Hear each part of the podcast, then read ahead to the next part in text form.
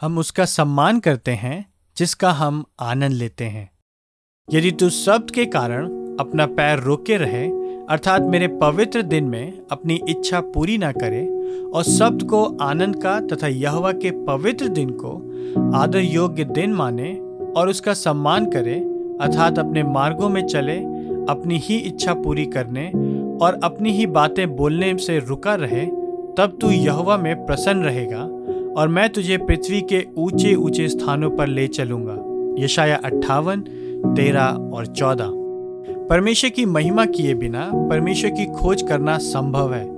यदि हम चाहते हैं कि हमारी खोज से परमेश्वर का सम्मान हो तो हमें उसके साथ संगति करने के आनंद हेतु उसकी खोज करनी चाहिए। इसके उदाहरण रूप में शब्द के दिन पर विचार करें। प्रभु अपने लोगों को डांटता है क्योंकि वे प्रेम के पवित्र दिन में अपनी इच्छा ही पूरी कर रहे थे। तो शब्द के कारण अपना पैर रोके रहे, अर्थात मेरे पवित्र दिन में अपनी इच्छा पूरी करे। परंतु उसके कहने का अर्थ क्या है? क्या उसका अर्थ यह है कि हमें प्रभु के दिन अपने आनंद की खोज नहीं करनी चाहिए? नहीं, क्योंकि जो अगली बात वो कहता है वो यह है कि शब्द को आनंद का दिन मानो। और चौदह पद में, तब तू यहोवा में प्रसन्न रहेगा। इसलिए वह जिस बात की आलोचना कर रहा है, वह यह है कि वे शब्द के दिन अपने स्वयं के कार्य में आनंदित हो रहे हैं, न कि अपने परमेश्वर की सुंदरता और उस विश्राम और पवित्रता में आनंदित हो रहे हैं, जिस उद्देश्य से यह दिन बनाया गया था। वह उनके सुखवाद को नहीं डांट रहा है, वह उसकी निर्बलता को डांट रहा है। जैसा कि सी एस लुइस ने कहा था, हम बहुत ही सहजता से प्रसन्न हो जाते हैं।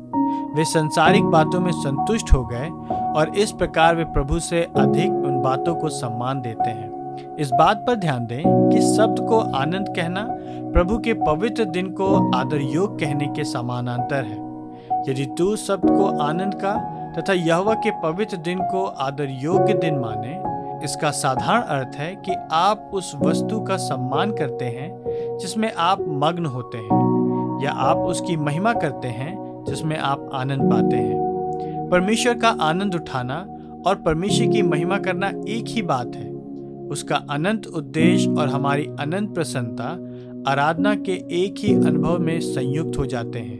प्रभु का दिन इसी के लिए है, वास्तव में संपूर्ण जीवन इसी के लिए है।